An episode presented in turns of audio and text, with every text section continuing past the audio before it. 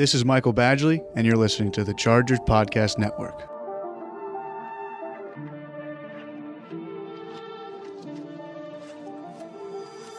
What's up, guys? Chris Hayre with you on a virtual Beat Writers Roundtable edition of Chargers Weekly. One of my favorite things that we do here on this podcast. And we got a crew today. Haley Elwood, Chargers team reporter. Haley, how we doing? We're good. We're hanging in there. We are less than a week away from the draft. How crazy is that all of a sudden? I know. Seven days away. Jason Hirschhorn, Sports Illustrated. We did this a couple of weeks ago, man. Welcome back. I'm glad to be here. It is filling in those those hours of the day that otherwise would not have nearly as much to do. Yeah, and it's fun too, by the way. Gilbert Manzano, Southern California News Group, no mustache. The only disappointment I've had this morning was no I know. I'm sorry. You know, one day I was having breakfast and I got food in my mustache. I'm like, you know what? It's it's oh. time to shave it. I haven't shaved my mustache in like in 10 years, so I, I feel like a, a, new person. So sometimes a, a change of scenery is kind of good. It's a problem I have all the time. Yeah. yeah. Jeff Miller, LA Times, straight off a run. Thank you for joining us, sir. Uh, I am glad to be here. I have to be honest with you. I'm amazed though, just running around Huntington Beach, and especially when the weather gets nice like this. I'm shocked how many people don't understand how far six feet is. It's really, wow. There are people um, uh, shoulder to shoulder out there. So you got to hit. It, part of running is uh, is dodging people at this point. So it's uh, it's all good though. We're we're good. Good. Yeah. Sometimes people don't get that, right? No, they don't. Not everybody. Daniel Popper, the athletic, he's back. I saw a fresh mock draft in his uh in his column too. Yeah. Three so far. I got a fourth one, which will be my closest prediction of what I think is going to happen on Monday. Um, I appreciate us doing this early in the morning, though. I actually got up and got showered the earliest I have since quarantine started, and I owe that to you, Chris. So much appreciated. I'm trying to get everybody in a in a good routine on this Thursday morning. Joe Reedy, Associated Press. Welcome to the roundtable, my friend. How are you? Thank you, uh, Chris. I am uh, live still from Ohio, where uh, fans are uh, st- fans are parading and not social distancing that the Browns finally went to a traditional uniform. And on April 16th, we have snow on the ground, so good times. Wow. Well, I hope you're staying safe. Those, those Browns unis actually look pretty good. No, I I like them. It's back to traditional. It's not as uh, there's no Clevelander stuff to pants down the line, and uh, with Tuesday's Chargers unveiling, maybe a uh, good sign that the Nike folks aren't going uh, too uh, overboard on this round of uh, uniform redesigns.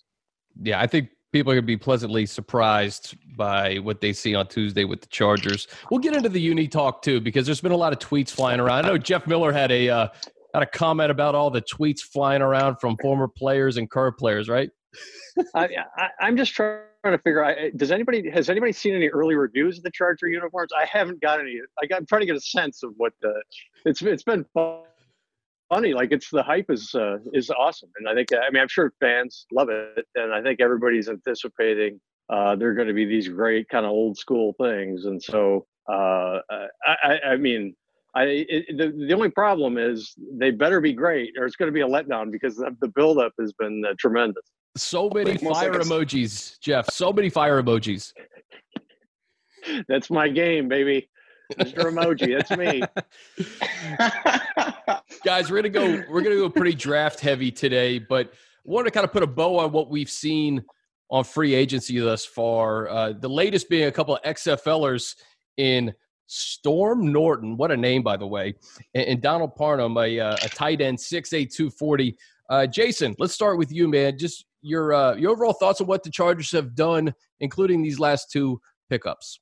Well, they're taking advantage of the XFL's demise. If the league had persisted as long as it was supposed to in its first season, these players would still be under contract with the league. I believe their version of the Super Bowl would have been either this past weekend or the following weekend, but either way, they would still be under contract. And that's so many more games of film that other teams could have seen and used to pick off these players.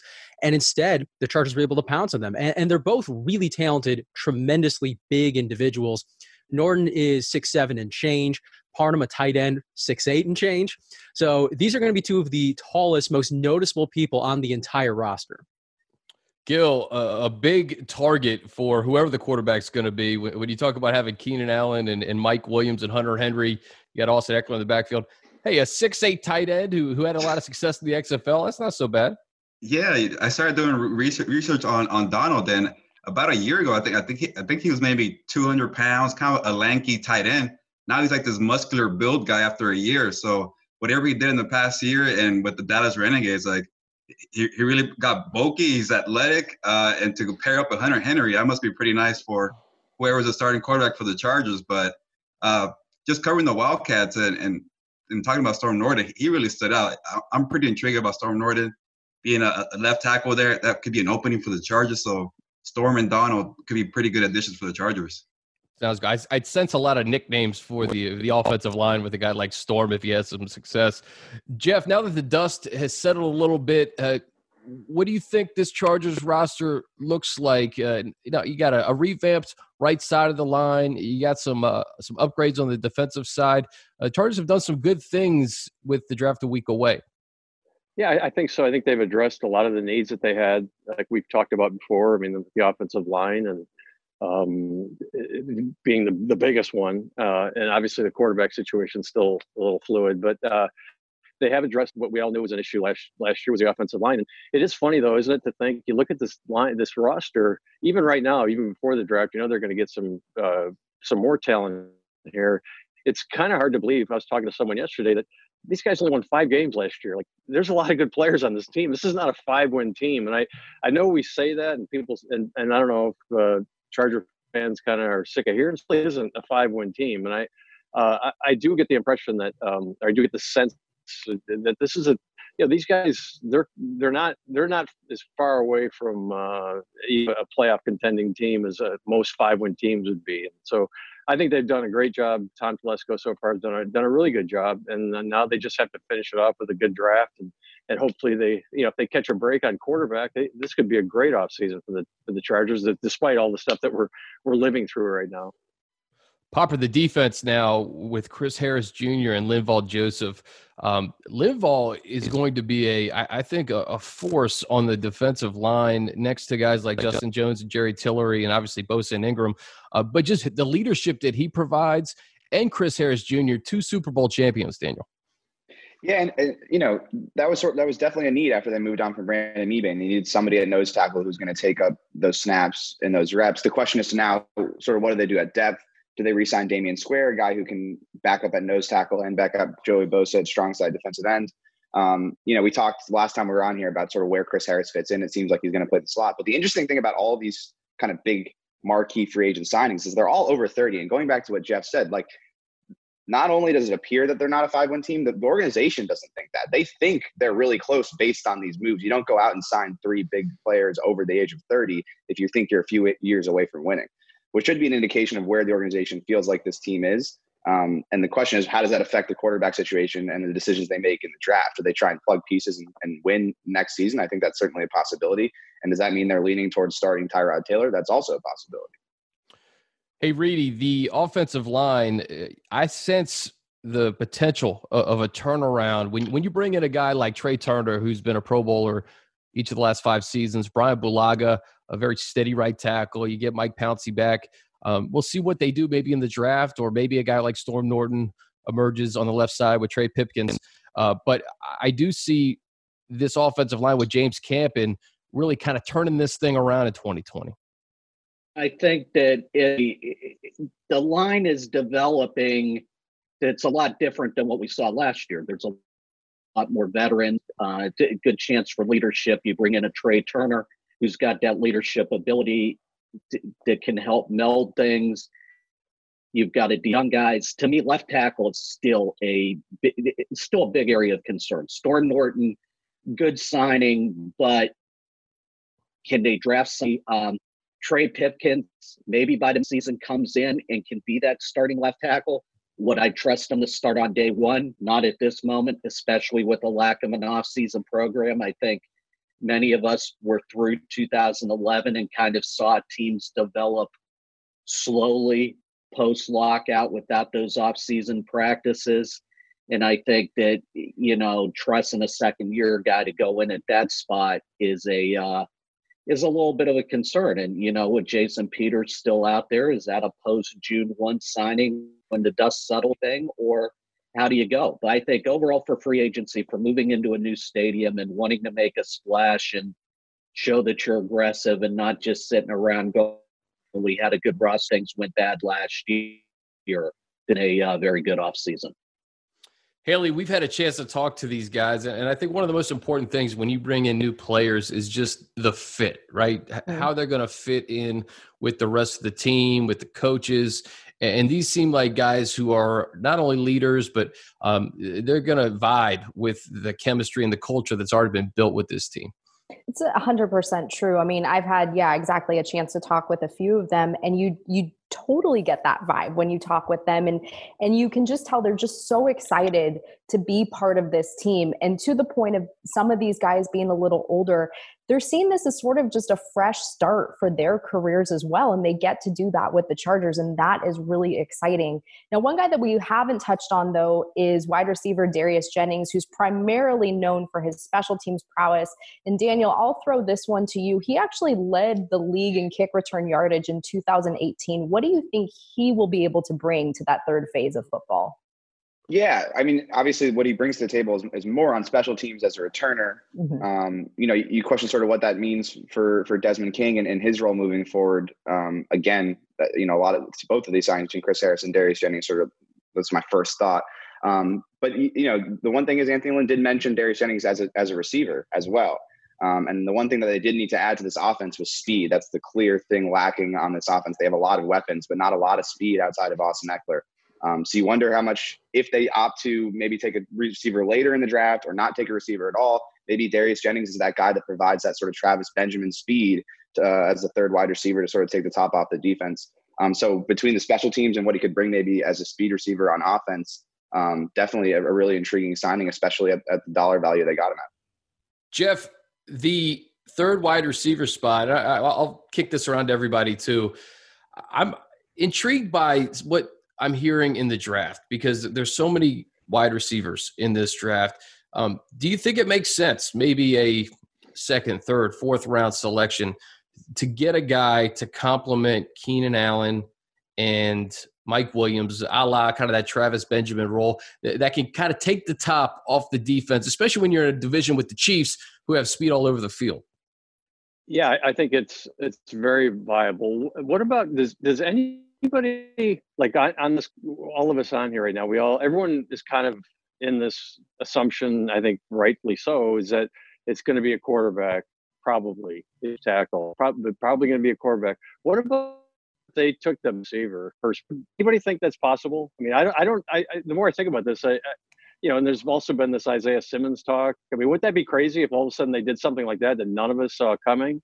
I mean, not, they, not, they could take the best receiver out there, and that would be you know, you know, so I, I, I think they need to get a receiver, absolutely. And I mean, it's somebody who can run and uh, catch the ball. And I mean, we, you know, they they need another weapon. I don't. I mean, I, I, I love Hunter Henry. I don't think Hunter Henry's a great weapon in terms of a playmaker. I mean, they need somebody who can you know, the receiver who can go beat people deep and they can throw the ball deep. And I mean, they've got that somewhat with Mike Williams. Not somewhat, they do have that with Mike Williams, but but he's not a true speed speed guy. And I, I think they definitely need that. But does, does anybody think it's possible that they could go a totally different way in the first round?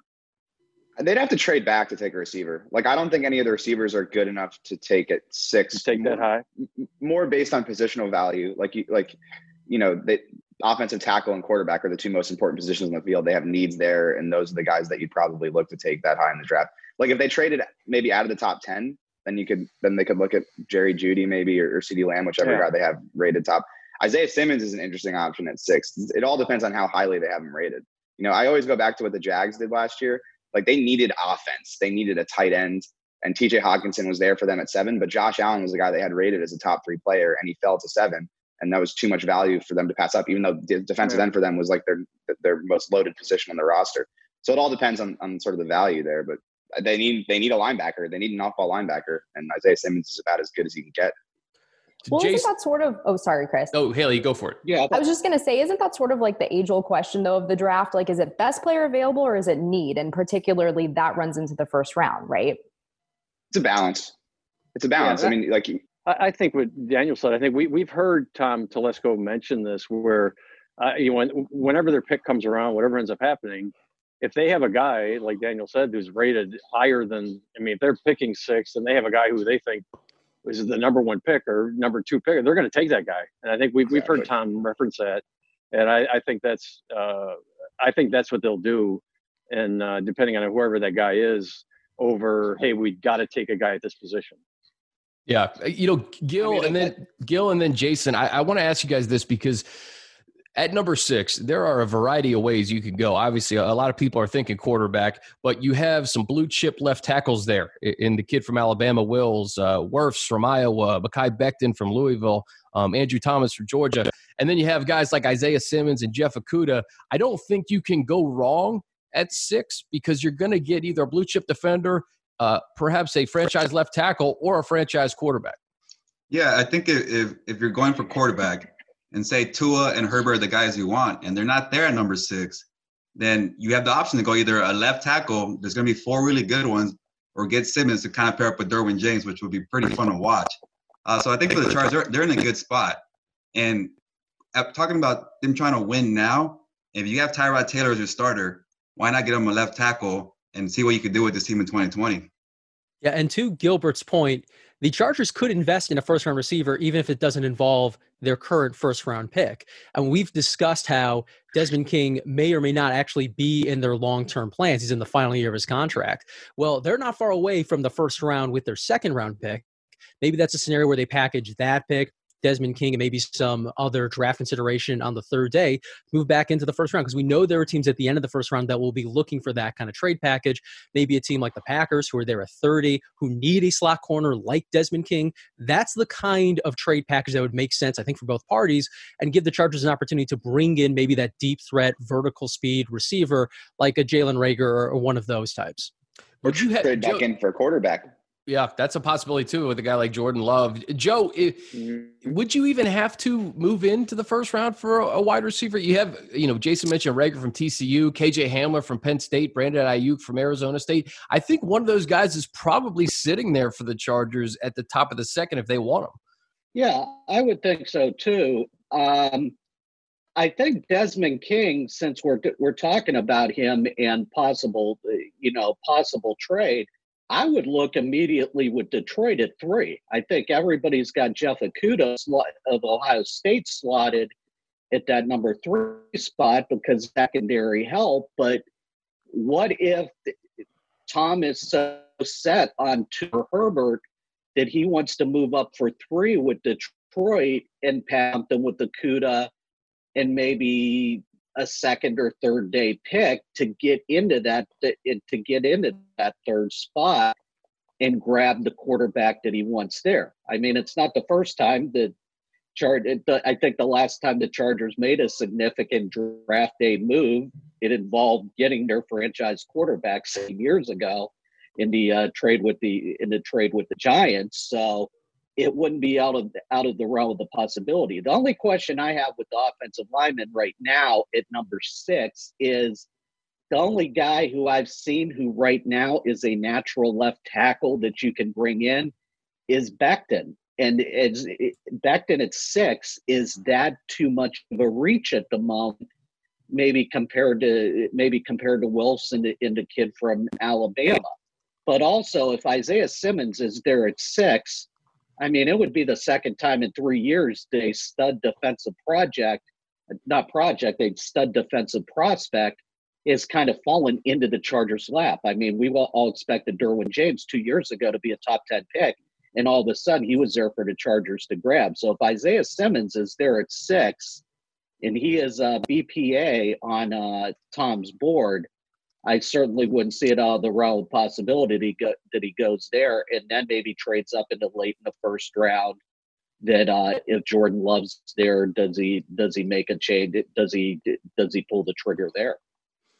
Haley, how tempting would that be? Uh, if if you don't get the quarterback that you want, if, if, that quarterback's not there at six, and you see a guy like Isaiah Simmons sitting there, and you envision Derwin James, Simmons, and Joey Bosa on all three levels of your defense, knowing that you have to face the Chiefs twice a year, uh, that's pretty tempting.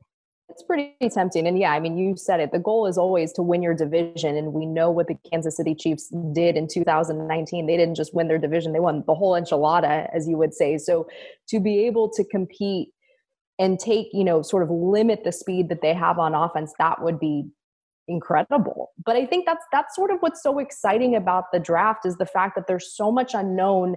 And even when you pick as high as six, every move essentially that happens from one through five has some sort of implication potentially on what the Chargers do. Whether, like Joe was saying, if someone like Isaiah Simmons starts to kind of fall, it's like, ooh, is that kind of tempting? Could that happen? Is it a quarterback? Is it a tackle? It's so interesting. And Chris, you and I have been doing these mock drafts with some analysts from around the league, and I'll pose this to everyone. Overall, who do you guys think is the overall best player in this year's draft? Because the two people that I've talked to, overwhelm overwhelmingly have said it's Chase Young. But just to kind of get your thoughts on that. It's Chase Young. It's definitely Yeah. Chase Young. He's Yeah. so athletically gifted. He's so technically sound. Uh, a, a lot of analysts, and I agree with them, have compared him to almost like a more athletic Bosa brother, which makes sense given where they went to college, who has been teaching them, all of those sort of things. And I mean, it, it would be a surprise if he lasts longer than the second overall pick because we all believe that Washington wants that kind of presence on their defensive line. Ron Rivera certainly has dealt with that kind of talent before and knows how to exploit it to maximum ability. if the, if the Bengals did not need a quarterback and the Athens assassin Joe Burrow being as though with just and also Mike Brown's love of Ohio State players and quarterbacks, Chase Young hands down would be the the number one pick in the draft. But Joe Burrow to Cincinnati and also taking over Carson Palmer's number at nine uh, is such a natural natural fit that um uh, but it- that uh it, he goes there but chase young uh, without a doubt is the top is the top athlete in this year's draft Popper? Yeah, I, I don't. Yeah, I don't think it's much of a conversation. Yeah, like Chase, Chase Young is is absolutely outrageous, and like Joe said, the only the only reason the Bengals aren't taking Chase Young is because they need a quarterback, and quarterback's the most important position on the field. Can I just pose this though? And again, this is just because being at the Senior Bowl, the Bengals coach Justin Herbert. Let's just say someone like Miami or any team for that matter gives the Bengals a huge offer uh, to take the number one pick, get a haul of first rounders, and you know the the Bengals have to move back six, seven spots. If they feel like Herbert is comparable, or if they feel like Herbert can be a franchise guy, do you think they listen to offerings for the number one overall pick, Gil? I, think you have to, uh, especially like a team like Miami who has three first round picks. You, you could get maybe one or two of those first round picks, so why not? Especially on a Bengals roster that has, that has so many holes and so many needs. You got to at least consider it. But I think when, when the Bengals sit down and kind of look at the future, uh, you know, what could Joe Bur- Burrow do for you for the next 10 years? Him being a hometown guy, he's, he's going to bring a, lot of attention, a, lot of, a lot, he's going to sell a lot of tickets. So when you got a quarterback, a stud quarterback, look, look at what Lamar Jackson is doing and Pa- Patrick Mahomes. Sometimes that quarterback, and those guys were taken a little later, I know that, but sometimes that quarterback kind of gives you energy for a franchise. And the Bengals have kind of needed that for a very long time. So I think they stick with Joe Burrow at the end. What say you, Jeff Miller? I know you you've been doing these uh, LA Times mock drafts. You've been seeing some wild stuff. Um, it, it's been, you know, the, the biggest thing I think we've all heard here the last couple of weeks is that there, uh, whether it's true or not, is that the, there's all kinds of uh, split uh, allegiances in Miami about between Tua and uh, Justin Herbert, and that the the notion. I mean, for a, the longest time, we all thought they would take Tua. It's a no brainer. There's no question about it. That's where the, that's who they're going to take because Burrow's going to be gone. And now there's this thought that. At least being uh, put out there by some of my old colleagues down in Miami that they are uh, that actually there's a there's a faction in the Dolphin front office that thinks Herbert's a better player. So uh, I personally think the Chargers would be delighted if uh, if the Dolphins feel that way. I just don't know if it's true or not because there's also uh, it's also being reported down there by other people that that's a total smokescreen and they don't believe it. So Um, the biggest thing I think that we've seen, at least as it relates to the Chargers here, that could it directly impact them in the last few weeks has been that storyline is that may, maybe the Dolphins really seriously are thinking about taking Herbert. And like I said, I, I think if I was Tom Telesco, I would be very, uh, I'd be encouraging the Dolphins to go that way. Rule number one of anything related to the draft is don't believe anything until draft day because everybody's lying. no one's telling yeah. the truth right now, right? Hash, hashtag smokescreen season right yeah, now. hundred percent. That, that, went back, I went exactly back to what this is. There was a report that came out on April 20th of last year that the Cardinals were not taking Kyler Murray. The year before that, there was a report that came out that Sam Darnold was definitely going number one overall. Like it happens every year in the lead up to the draft. There's reports that come out that this team's actually going to go this way. The only time it's ever really come to fruition was the Baker Mayfield stuff. But a lot of the time, this stuff is complete smokescreens. And the stuff that you initially hear is usually what ends up being the truth. Haley, I want to ask you this, and then we'll we'll kick this around the, the horn because I think this is interesting with the pandemic and everything going on right now. Um, how much are rookies really going to impact the 2020 season? Because we've talked about even guys like Mike Williams missing the, his his rookie offseason and Jerry Tillery missing most of his rookie offseason. Um, it takes a lot of time to catch up. So whether you're a quarterback or really any position, how do you think this is going to affect guys who are rookies, new to the league, new coaches, new teammates, doing everything virtual, not being able to get the requisite reps that you probably need to start an NFL season, yet alone just be productive throughout the course of a 16 game season? Yeah, it's going to be really interesting. I mean, is it sort of a red shirt year for some of those guys in general, just because of the fact that, first off, we don't know what's going to happen the rest of this month, the next month, who knows really ultimately as far as how long this virtual off season lasts. When they do get on the field what is that going to be like? You know is there a training camp? Is is there that opportunity to actually get out? I think that's why the position with the Chargers is so great with having someone like Tyrod Taylor here already. And depending on what they do, if Tyrod's the starter, if they bring someone else, and you know that you have a reliable veteran there, but I even pose this even some of the free agents that we talk to. It's like, what is it like though coming to a new team when you're still at your house far away? You were supposed to be here already. We were supposed to be doing these interviews face to face. And they're saying, you know, it's even difficult for them, but it's in a weird way though, everyone's in the same boat. It's just going to kind of figure out and depend on who handles this the best team wise. Because ultimately, that'll, you know, once January, February kicks around, we'll see how that ends up going. Jason, what do you think about that?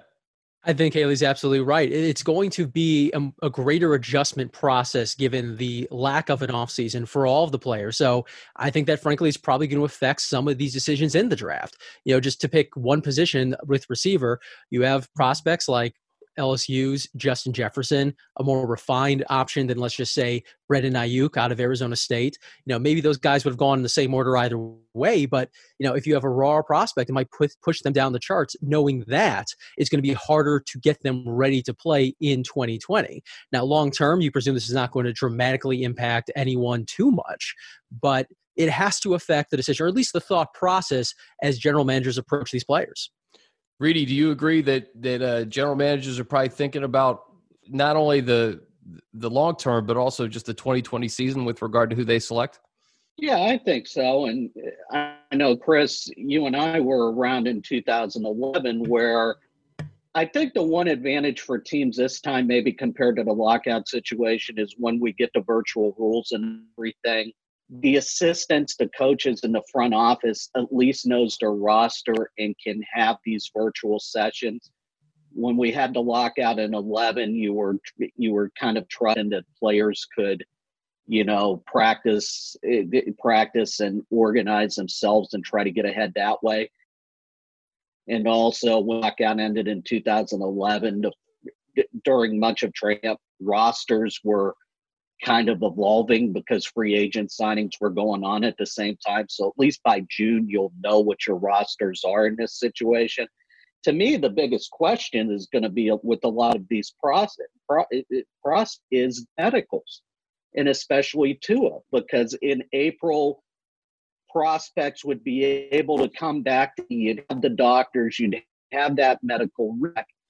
We don't have that right now. If we're going on a lot of February and maybe early March, and you're really trying to talk to doctors, for example, with Tua in Alabama and elsewhere to get an accurate gauge on where he might be this year and a couple other of the prospects too. So I think medical and that's gonna that's gonna be the biggest factor this year.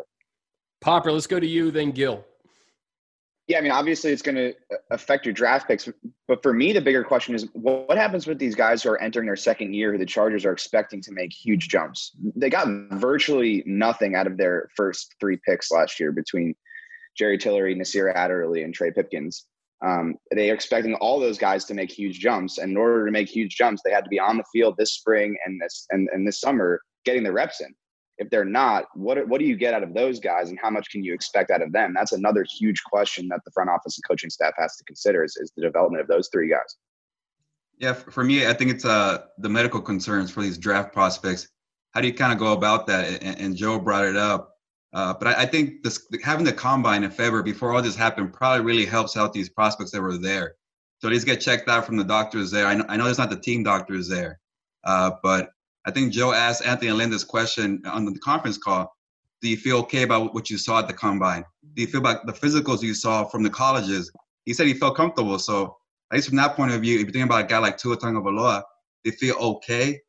The, the question now becomes, you think he'll be ready for 2021, 2022? But at least for 2020, 2020 he seems like he's healthy. All right, guys, this is what I want to do. So I want to ask each of you who you think the Chargers are going to select at number six overall. We'll we'll tally it up, and then we'll just talk about each prospect. It, we could be talking about one prospect if everybody has a unanimous uh, uh, decision here. But let's start with Jeff Miller. Jeff, yeah, first who, pick, baby. You first pick the the number six overall pick. The the LA Chargers are selecting who? I am going to root for the story that gives us the most to write about. Please, please let this thing happen. I would be, uh, I think it'd be great. I think it'd be great for the franchise moving into new stadium. I think there's a ton of upside.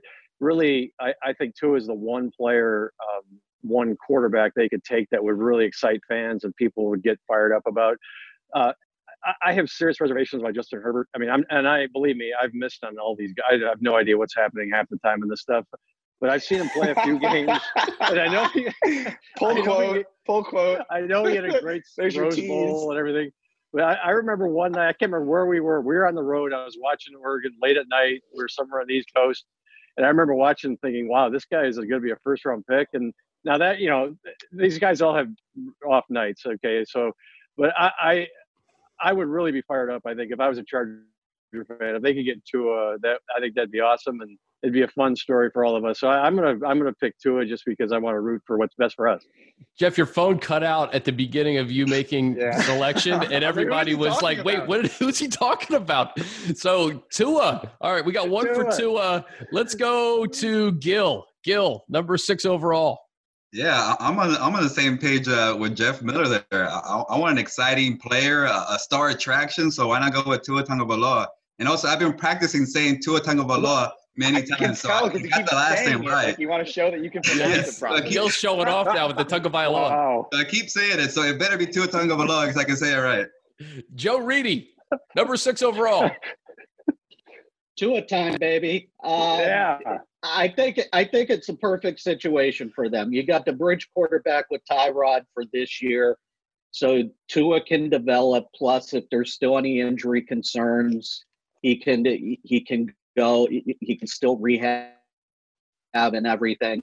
However, I don't, think that's the only first the Chargers make on Thursday. I could see them, you know, trying to get late into the late into the to make a move, especially with Desmond King is a uh, possible uh, possible trait that uh, they could go receiver or uh, Jonathan Taylor and uh, to uh, mm. pair with Ekeler, Austin Jackson would be intriguing too. Uh, is a late first round guy. Another Wisconsin running back, Daniel Popper. I know you have some mock drafts float around out there. Um, humorous, number six overall.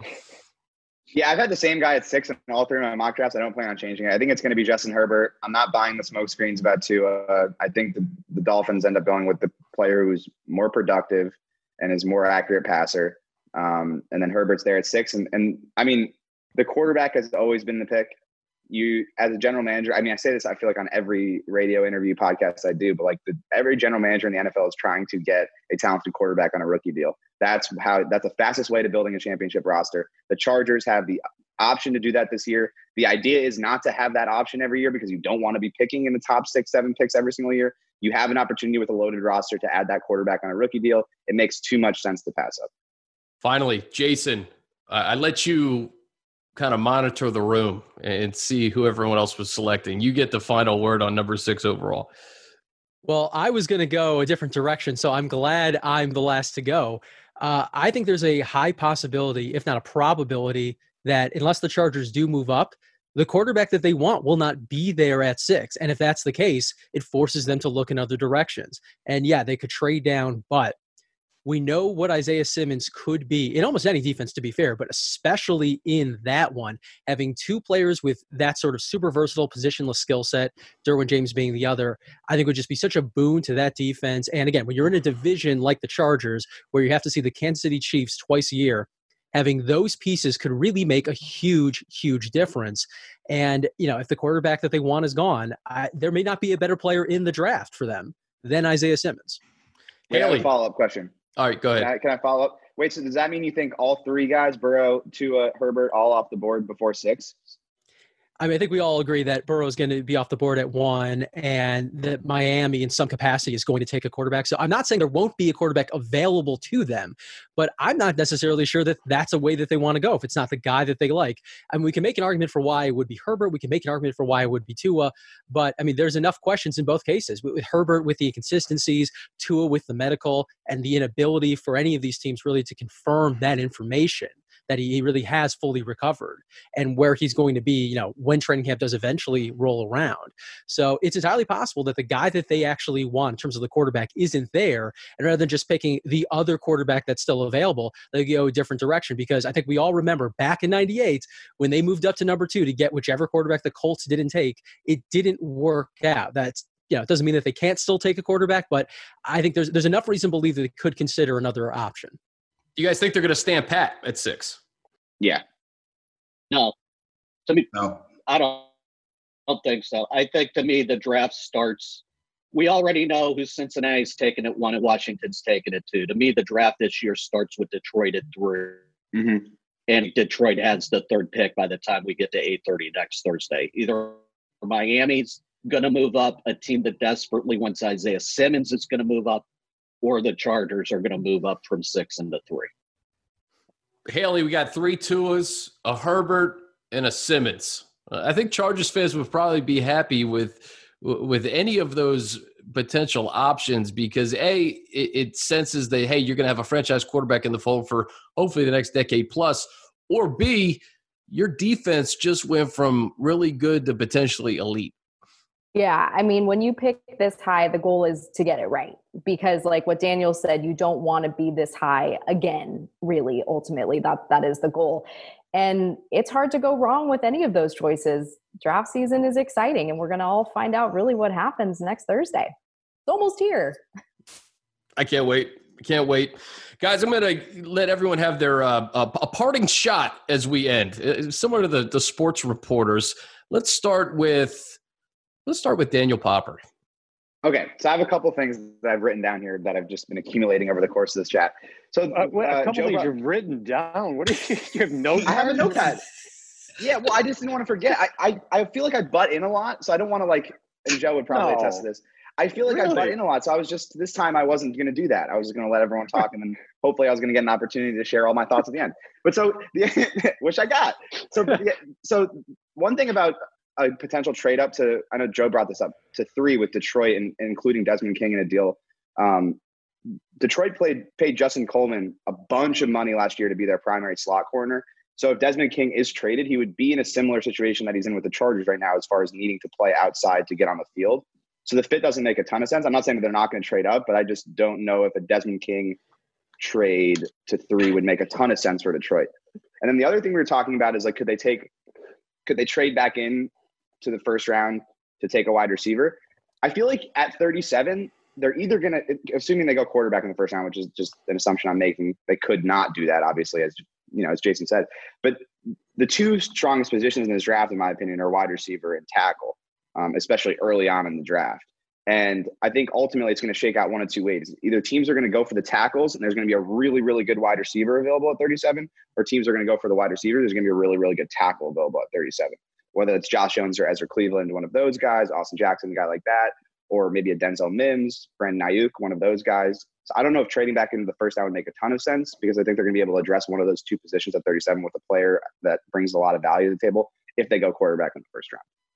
And then also the last thing I had written down was a, uh, you know, with Simmons, it's going to depend entirely. Isaiah Simmons is going to depend entirely on how they have him rated.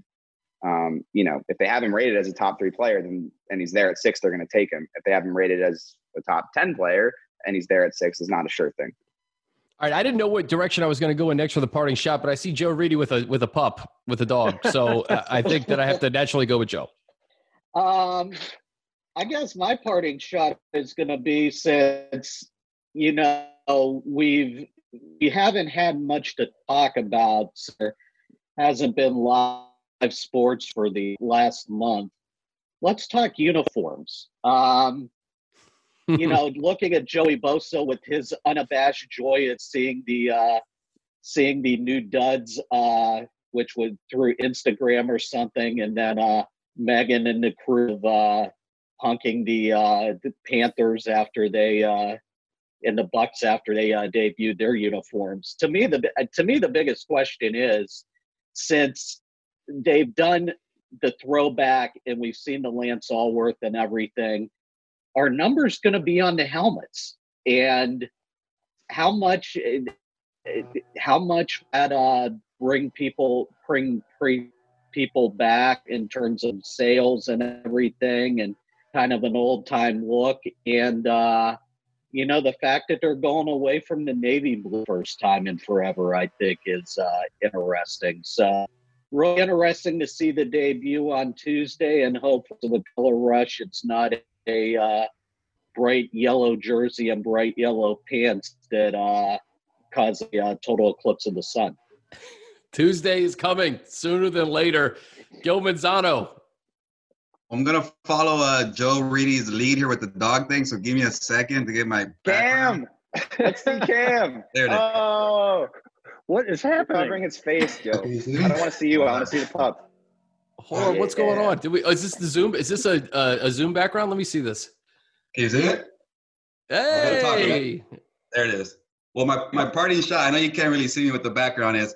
Trade for a quarterback. Move up to number three. When you want a quarterback, you got to go up history has shown that uh, when you want a quarterback, you got to trade Lamar Jackson, Patrick Mahomes, uh, Sam Sam Darnold not too long ago. You got to trade up for a quarterback. So if you're the Chargers, get your quarterback, and that's my dog cam. Uh, or Deshaun Watson. Yeah. Well done. Well done, sir. Jason Hirschhorn. Well, I was going to talk about the uniforms, but Joe did that so eloquently, so I don't think there's anything to add there. I guess what I'll say is, because we didn't talk about when we talked about the players we saw the Chargers perhaps actually taking in the first round, didn't really talk about the offensive line.